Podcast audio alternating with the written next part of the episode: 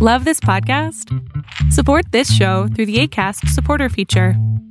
It's up to you how much you give, and there's no regular commitment. Just click the link in the show description to support now.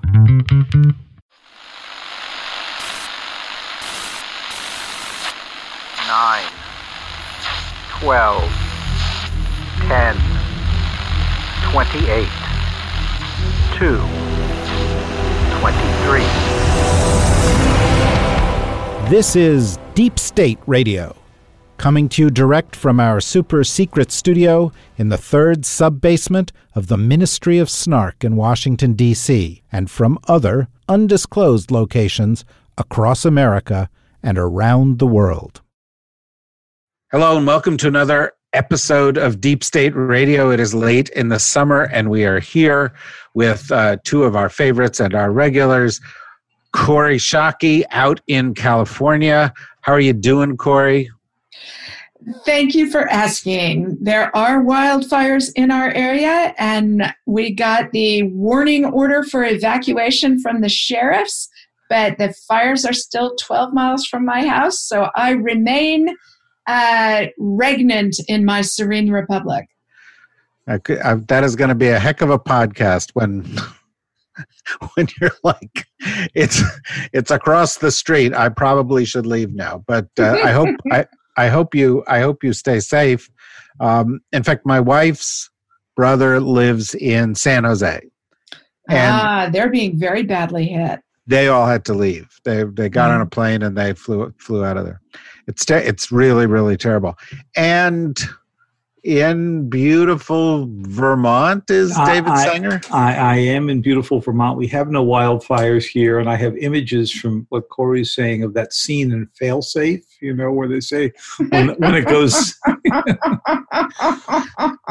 but uh, you, all I can say, Kori, is you survived them a few years ago and uh, stayed together. So I, I am sure that there is like a Kori karma around you and, and oh, neighborhood. May that hold true. No, I, I certainly hope it does. It is very, very sad that this seems to be something that happens every year. I read that two of these fires are two of the 20 worst fires ever. Yeah. And you would think at a certain point we would try to prioritize figuring out how not to have this kind of situation, but not yet. Um, sure not. um, so so let me let me let me start with you know our. Uh, by the way, Ed Luce was supposed to join us, and then he had a deadline. Rosa is all she was visiting a kid in college, and she was driving back, and she offered to join in from her car, but we have had bad experiences with that in the past. Um, in terms of the connection, her driving is always excellent. um, so we're here doing this, but but David you know, I want to treat this as kind of one of these newsmaker shows because the other day, 70 former senior Republican national security officials um, laid out the reasons they would not be supporting uh, Donald Trump. Um, and one of those 70 former officials was Kori Schake. I, I, know. I didn't mention her in my story on it. Am I about to pay the price for that? You are about to pay the price. Kori, why did David shun you. No. because David justifiably, like the brilliant journalist he is, focused on the most defining and important people who had signed the letters uh, and not the riffraff. Oh, no, no, no, no. No, no, no, no, no. You are um, among the most important. You were also probably the youngest person to sign that letter. But um, by, by that, how many decades, David? Yeah, but, but but we're just but, speaking to how young Kori is, not to the age of the signers. Right? Yeah, exactly. But but Kori, can you talk a little bit about the origin of the letter and and and who's behind it? Yeah. So um, those of us, many of us who signed the letter, uh, were signatories of one of the two uh, anti-Trump letters from the 2016 election. And this group of 70 people were people who had held senior positions in Republican administrations. Those of us who had worked in the White House, had worked for presidents in a variety of capacities, and we wanted to underscore the fact that our experience in government um, made us especially concerned about the decisions President Trump has made in the last three and a half years of his presidency. There's a bill of particulars of the top 10 reasons. I subsequently also wrote a piece for the Bulwark uh, highlighting the two that were most important for me as a signatory of the letter. The first, the way the Trump administration has handled the pandemic, and second, the damage he has done to the institutions of democracy and to the structure the Constitution puts in place for us. All 70 of us committed that we are voting for Vice President Biden and Kamala Harris because we believe four more years of the Trump administration would do incurable damage to the United States. Well, let's come back to that in a second. David, you wrote about it. What was your take on this development? Um, yeah, we had uh, a story on this, I think, ahead of anybody else. And it's because the organizers came to us and said, You wrote about this in uh, 2016, and would you be interested again? And of course, we were.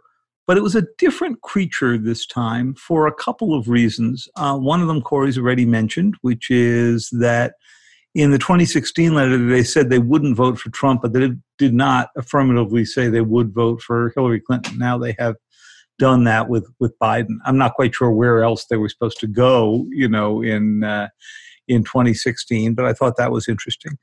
Um, I thought it was interesting who didn't sign it.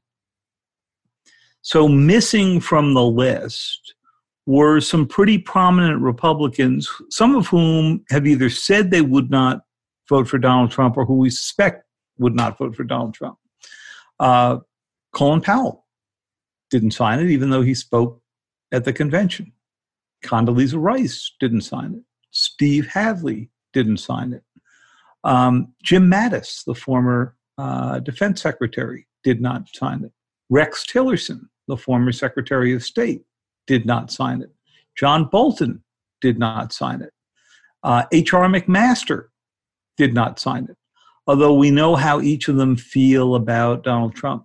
So effective as the letter was, and I thought that the list of 10 particulars was well composed and made a, a, a strong argument.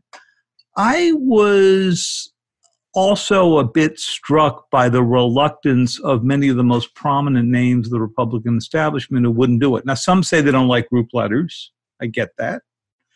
Um, some wanted to make their own splash. Some won't say a thing. Um, I spoke to one person, a friend of mine and, and Kori's, Peter Feaver at Duke, who signed, actually worked on writing some of the original ones in 2016, but didn't write, didn't sign the one in 2020. And I said, So what do you make of that? And he said, Well, it's not that anybody believes that everything that they warned about in 2016 didn't come to pass. It's that they actually believed, he believed, that these letters played to Trump's strength that they were fundraising off of them, he said. That they were saying, see, we told you we were um, enemies of, pardon my use of the phrase, David, deep, the deep state. And here is the deep state uh, actually um, uh, signing a letter. So he w- was questioning whether they are counterproductive. So that, that that's a couple of uh, light critiques or insights into that. Kori, do you have any response to what David just said? A couple of responses. Uh, the first is I would encourage David and other journalists to circle back with all of the important Republicans who didn't sign the letter um, and have them explain why they didn't. Because what we were trying to do in signing the letter wasn't uh, to cut into the president's fundraising or even to, to prevent being a lightning rod for the president making his case. But we felt it's important to bear witness to the damage we believe the president's doing as a group of people who have worked at high levels in government. Um, and also uh, to to make our voices heard, not just that we think the president's bad, and to answer David's question, as lots of Republicans who wouldn't vote for Trump in 2016 wrote in John McCain, wrote in uh, other people they would prefer. And what we are saying as this group of 70 is we don't think that's good enough. We actually think the president's such a danger to the country that it's important in a two party system to overtly advocate for the alternative. Um, and that's why we're going further than the group uh, went in 2016. Interesting. Um, it's interesting to me on several levels. One, you know, all of us are kind of in this foreign policy, national security world. We talk about it. And, uh, you know, we've all been doing this long enough that we've had conversations, even with each other every four years, about is foreign policy going to be important in this election? Or why isn't foreign policy important in elections? Or et cetera, et cetera. Um, and so now we're sort of getting into convention season. And although we saw this letter, one thing that struck me, David, in watching the Democratic convention, such as it was, was that foreign policy had nothing to do with it. It wasn't. It wasn't lightly covered. I mean, it was just not. I mean, you know, there was, you know, there was a number of people saying, you know, Joe Biden knows what he's doing. He's not going to screw up like Donald Trump. But, but, but, you know, in in in a, in a universe in which foreign policy tends to get short shrift most election cycles this this seems even lighter than usual was is that your reaction too yeah it was it was pretty light i mean it went to a you can trust uh, that um, joe biden will not tweet will not make policy on the fly will not issue pronouncements and then think about their effects, will not undercut their the allies. Um, but it was remarkably light on substance. Now, conventions are no place to do policy, as I wrote in a, a news analysis on uh, on the second day of the convention, which was which Donald Trump one. and the Republicans seem to have taken you very seriously. They, they, they have. They, they said have. we're not even going to have a platform. Um, that's that's absolutely right. Um, uh, except that it did say that in education they would te- they would um, like to mandate the teaching of American exceptionalism. Yeah, I'm not sure whether they meant like you know. So you know what I love five, so much about that. I'm so sorry to interrupt you, David, but it as a teacher, this shows how little they understand the education enterprise because every every leftist lunatic is going to interpret American exceptionalism in a way that sub, subverts what the Trump administration would be trying to do. And we're all smart enough to be able to do that. Uh, or they would simply say, yes, American exceptionalism, 5% of the population, 25% of the COVID cases, right? Exactly. That's exceptional, right? Yeah. Um, but uh, uh, back to back to the Democrats. Um, I think that this was all wrapped up in a strategy of don't give Donald Trump a target of specificity. So you didn't want to have Joe Biden coming out and saying, "I will re-sign the Iran deal," or "I will get us right back into the Paris Accord." Uh, they they were trying to make it hard for him to say, see, Joe Biden will take you right back into the worst agreements that tied our hands and so forth. Um, but I actually think they went a little too light and they needed to provide a bit more guidance because you've had four years of Donald Trump. You know exactly what he would do. Uh, and this was the moment for Biden to say, we're not just going to be a replay of the Obama administration. Yeah, although, you know, uh, Kori, I don't know if you've taken the time to read it yet. There was a Biden foreign policy article in Foreign Affairs, um, which no doubt was written by Tony Blinken and a committee and so forth. Um, but it more or less said, we're going to be a lot like the Obama administration. I mean, did did you read it? I did read it when I was writing my piece for the Atlantic on the similarities between some of Biden's worst foreign policy reflexes and Trump administration policies. Um, my take on why the Democratic convention was so light on foreign policy is that uh, they actually don't have party wide agreement on the role trade policy should play, which means they can't actually take a position on whether they're going to return to the Trans Pacific Trade Partnership. Um, and they uh, actually have no differences with Trump administration policy on writing off the Middle East or writing off Afghanistan. Um, and so it's not just that they want to draw fire, it's that many of the things that that the Biden team, the good solid advisors around him advocate doing, like rejoining the Trans-Pacific Trade Partnership, they fear would cost Democratic votes, or they actually can't draw a contrast with the Trump administration because some of their policies are just as bad. David, you know, we've been doing this a long time, and now thanks to Zoom, I can see the little, the the, the thousands of muscles in your face twitch mm-hmm. in the mm-hmm. way that they do as you listen to things. And so, as that's you usually though only when you're talking, never when Kori's talking. Well, no, but I mean, yeah, no. When I'm talking, you know, I see the the shock and outrage. But when Kori is, I see all your nuance muscles uh-huh. twitching, like as you listen to what she's saying. Do you have any slightly different perspective than she just offered there? I think on this, Kori is exactly right. Uh, Yay! yeah. Um, look, I, I, I think the Biden campaign has got to grapple a little more seriously with the fact that there was a reason that there was a rejection of Obamaism writ large in 2016 and that part of that reason were was people who simply could not abide voting for Hillary Clinton, who they're betting can abide easily voting for uh, Joe Biden.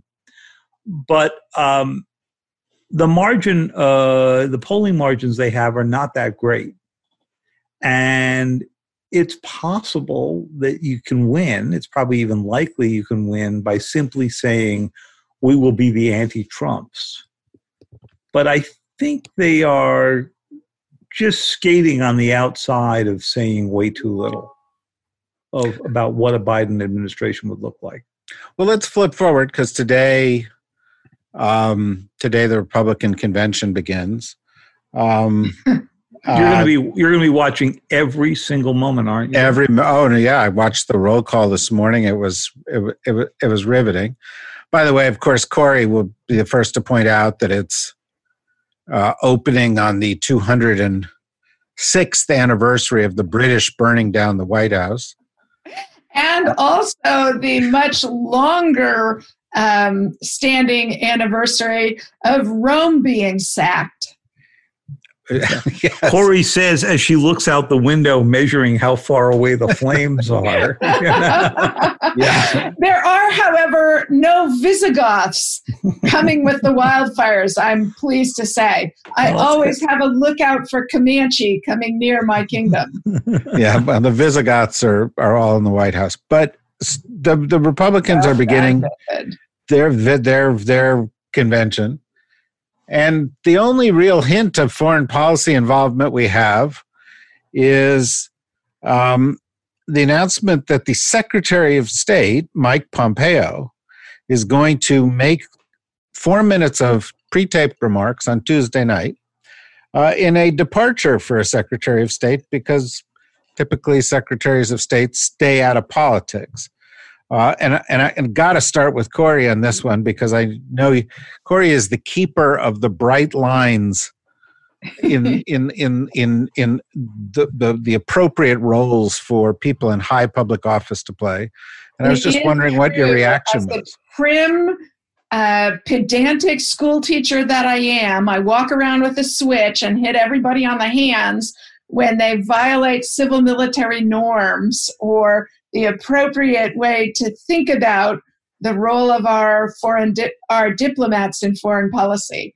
and yes, I do think it's shocking and disgraceful that uh, Secretary Pompeo is uh, politicizing the Secretary of State's role. I think it's a terrible precedent. For those of you who haven't read Dan Drezner's excoriation of it in the Washington Post, he says it better than I could.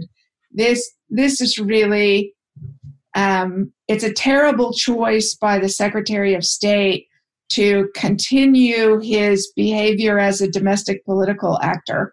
Um, it's also, if I may suggest, a terrible thing for the Israeli American relationship, for Netanyahu and the leadership of Israel to associate themselves so closely with one domestic political party. I think that's actually not in the country's best interests. Israel needs strong bipartisan support from the United States, not a narrowing appeal, whether to evangelicals who support the president or anybody else. Uh, well, we've talked about this on this podcast a number of times, David. I mean, the, Netanyahu dove in during the Obama administration, essentially said, I support the Republican Party. He's kind of been there the whole time. There have even been some rumors that he might, you know, appear, you know, in the Pompeo video. I don't know that I give those much credence. Um, but uh, both of Kori's critiques make sense to me. How do you feel? Uh, you know, there's a uh, a reason this tradition was out here. And I went back to look to see what John Kerry did. And of course, he spoke in 2012 and made fun of Mitt Romney and so forth. He was a senator at the time, he hadn't yet been appointed Secretary of State.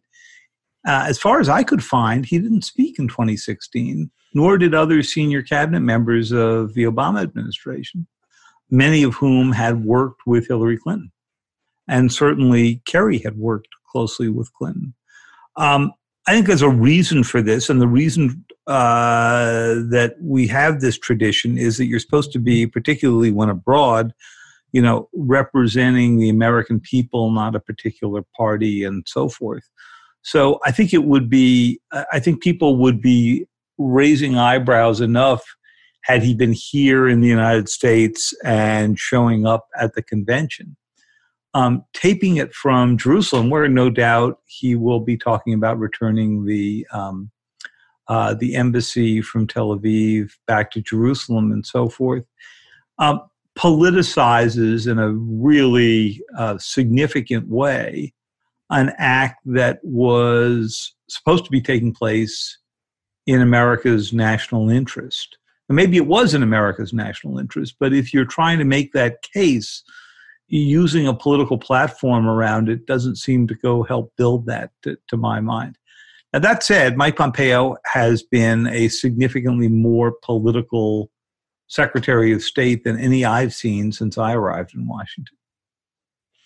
Yeah, I think, you know, there's another dimension of this with Mike Pompeo that offends me, frankly, even more than violating the norms associated with the Secretary of State.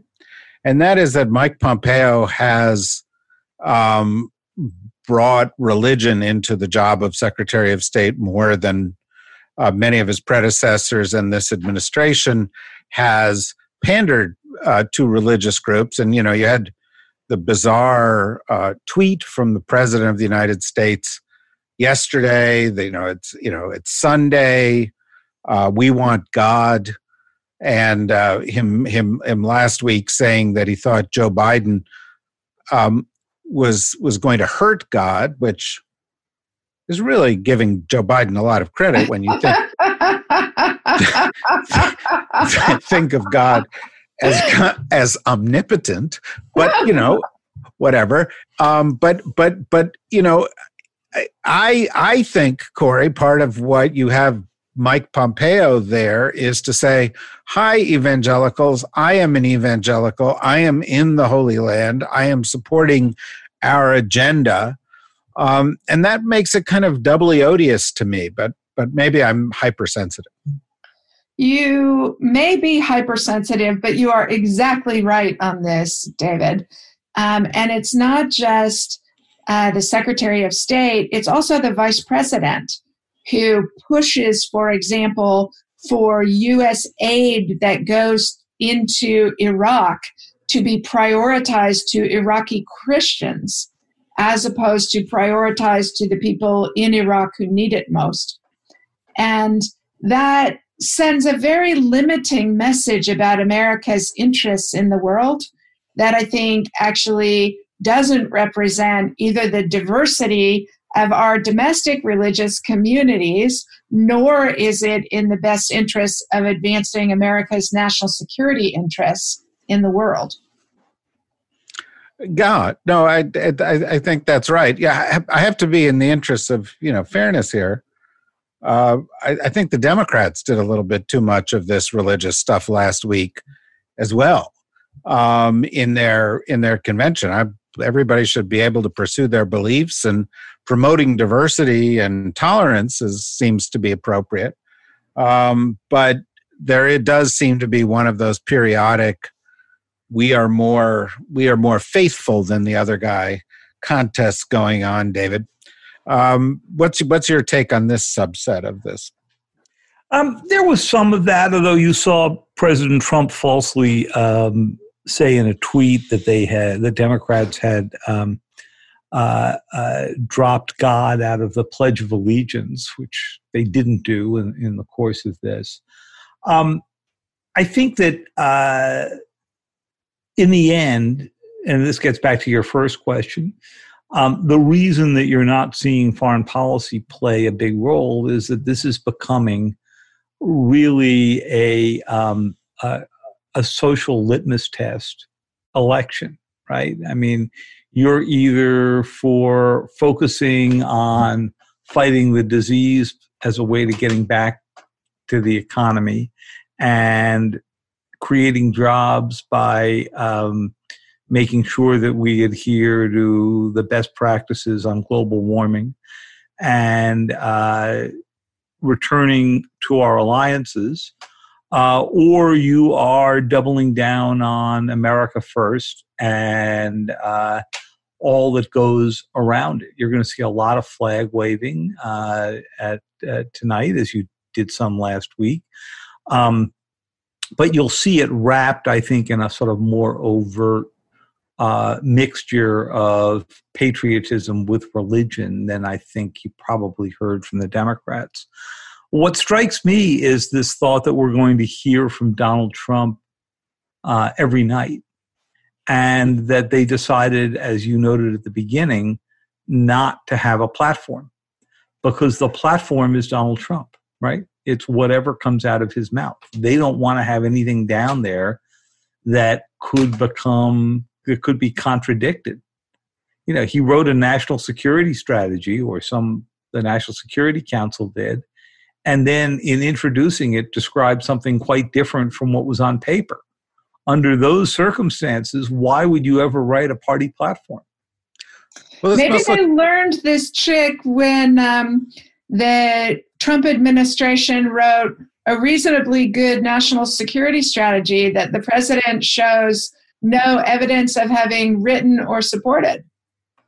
That's right, and and was briefed on.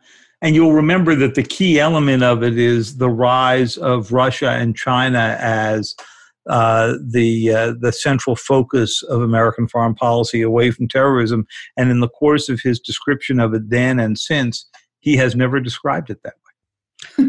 well, David, this must look very familiar to you because it is quite a North Korean cult of personality tactic. You know, it's just we're, we're all about supporting the God Emperor and uh, to the extent to which uh, you know he he believes something, then then we believe it. But Kori, as you look at it, um, uh, as as somebody who's worked within the Republican Party and and and in leadership roles on the national security side um, for for many years. How do you watch this? Is this the Republican Party?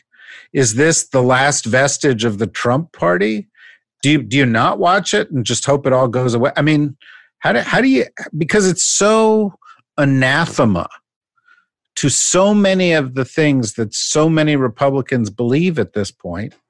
How, how do you how do you you know compartmentalize it in your brain? Uh, so first of all, I encourage everyone to watch it and to make a judgment about whether what you are seeing of the Trump administration you think is good for our country and you could vote to support it. I personally can't. Um, and that's why I was part of the group of 70 that signed the letter endorsing the Biden candidacy. So, but everyone should watch it because this is what you're voting for. And don't pretend it's not racist. Don't pretend it's not divisive. Uh, if you think judges and tax breaks are good enough to justify this, then people who vote for it uh, need to own those views, as we all need to own our views and our participation in the civic life of the country. The second thing I would say is that, um, you know, we have an easy way to test for whether this is what the Republican Party actually is. And that test is at the ballot box in November, right? Um, elections are how we say, yes, this is who we are, or no, this is who, not who we want to be. And so the outcome of the November election will determine not just whether uh, what you see at the Republican convention is who we are as Republicans, it will also illustrate whether this is who we are as a country because Republicans alone do not make up enough of the electorate to elect anybody president.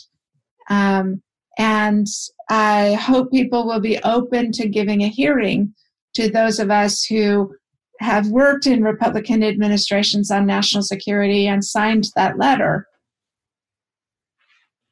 Uh, yeah, and and and I would add that uh, the election is not just about who's president, it's also got implications in the House and the Senate, which have foreign policy and national security implications as well as domestic uh, strength and tranquility implications. Uh, with just a couple minutes to go here, let's go to the last word with you, David, and say, as you look at this, as somebody who's seen a lot of um, lot of conventions over the years, what, what, would you advise a listener to look for? Well, one thing I would look for when we do get to a dis- to a discussion of foreign policy, to the degree there is, and I think that'll be mostly Tuesday night when uh, Secretary Pompeo speaks, is compare their description of what they have done to America's standing in the world to say the description you would hear on deep state radio or you would hear from is the last word the last word in all things. Right or that you would hear uh, reading the critique that Kori helped draft and and, and signed. Uh, when you look around the world um, the prediction that the iranians would change their behavior once full-on sanctions were placed in doesn't seem to have come to pass the diplomacy with Kim Jong un, who you mentioned before, which I supported. I thought it was a good idea to go talk directly to Kim Jong un since we've been trying the alternative routes for 35 years and it got us no place, uh, have led to a significant expansion, maybe even a 50% expansion, depending on what you think the base was, in the um, size of uh, the nuclear stockpile that can be turned into weapons and perhaps in the number of weapons themselves. Um, the departure that the president promised from the Middle East and the deal that was signed with Afghanistan does not look to me like it has done more uh, in the region other than just speed our withdrawal from it. Um, the relationship with China is more poisonous than ever and our inability to push back at the Russians, in part because of the president not wanting to remind people of what happened in 2016, and perhaps for other strange reasons of why he is so deferential to Putin, has meant that it's been a pretty good four years for Vladimir Putin. That is not the description I think you are likely to hear in the next two days. You're going to hear America is back, America is respected again so forth and so on. Um, it's going to be an interesting reality show uh, that the president's putting on here because I suspect that many of us will think that it is somewhat distanced from reality. said in that gentle New York Times in uh, way of, of, of framing it, and hopefully all of you out there listeners so to. May I offer a drinking game for um, Deep State Radio nerds, my favorite nerds in the world, and nerds being my favorite category of people in the world? I'm sure they would be delight. They'd be delighted if you. Deep State Radio nerd has to buy me a drink if the Republican National Convention features any of the pardoned war criminals that the Trump administration has disgraced us by uh, absolving of the justice the military system imposed upon them. That's true. Well, we can each nominate something before we go here. David, you can think of one, but I think everybody should also take a drink every time the words deep state are mentioned. Um, yeah, I think I think that would be a good one. I'm actually um, interested in that one pensive moment of um, uh, the uh, the convention where they get in and do a, a deep analysis of uh, Kori's book, and uh, they sort of discuss the parallels between the moment that we have right now and the moment when the Brits gave in to American hegemony. Oh, I'm sure I can just imagine Trump getting up there and saying, "Well, I dispute the Kori-Schake thesis altogether. we we were that you call that hegemony." We were no hegemons back then. We we're going to be huge hegemons. That's going to happen, right? I hope. Yeah. Yeah. yeah. Um, well, maybe it's not going to happen, but everybody out there listens to Deep State Radio and has been grounded in these issues, whether uh, through these conversations or reading things like Kori's articles in, say, The Atlantic or the the, the this letter that was penned by these 70 or signed by these 70 um, national security specialists or David's articles or the summation David just did will be able to reach their own conclusions about what they're hearing on that stage has any grounding in reality at all. Uh, and of course, we'll be back here to discuss it again later this week and next week and each week as we go in the 10 weeks to the election. It's very close. It's going to be a very full period of time. We're going to try to do some new things to look for them um, and to help support those things, go to the dsrnetwork.com and click on member, become a member, read up on what we've got going. Kori, stay safe out there in California. Keep an eye out. Don't be too brave in the face of the fury of Mother Nature. Um, and David, I would just not go outdoors in the evening because of the bears and yeah, we've actually we've been visited twice this summer uh, by the bears, and um, you know Kori has her own challenges that I would not diminish there because the fires are more fearsome. But uh, when the bears come around, you know I don't discover many members of the family willing to go out and sort of take up the issue. But I have a new approach, David, which is that I'm going to get the bears their own subscription to your podcast here and yeah. we'll see whether we can lull them into submission. Oh, that's a very interesting okay, technique. Wait a minute. I thought the trajectory of that story was it's how we'll keep the bears away, David. Uh, that might work, uh, but you know, a sleeping bear would work too. Um, yeah, but what about a politically aware, um, finely savvy. tuned, finally, yeah, savvy. Remember, bear. remember, we're in Vermont here okay, which looks like a blue state, but when I drive to the recycling center and dump, which is my next stop today, you'd be astounded how many Trump signs I pass and no Biden signs. Yeah, no, I understand. But if the Bears were listening to Deep State Radio, the next thing you'd see is a bear condominium of power echoing Metternich and the balance between the great powers in the early part of the 19th century. Um, because you, you might, or you might see the Bears gathering together to invade New York or New Hampshire. You That's possible. Well, we'll look for all of that too. It's the summertime. Uh, thank you, Kori. Thank you, David. Thank you, everybody, t- for listening and um, stay healthy out there. Bye bye.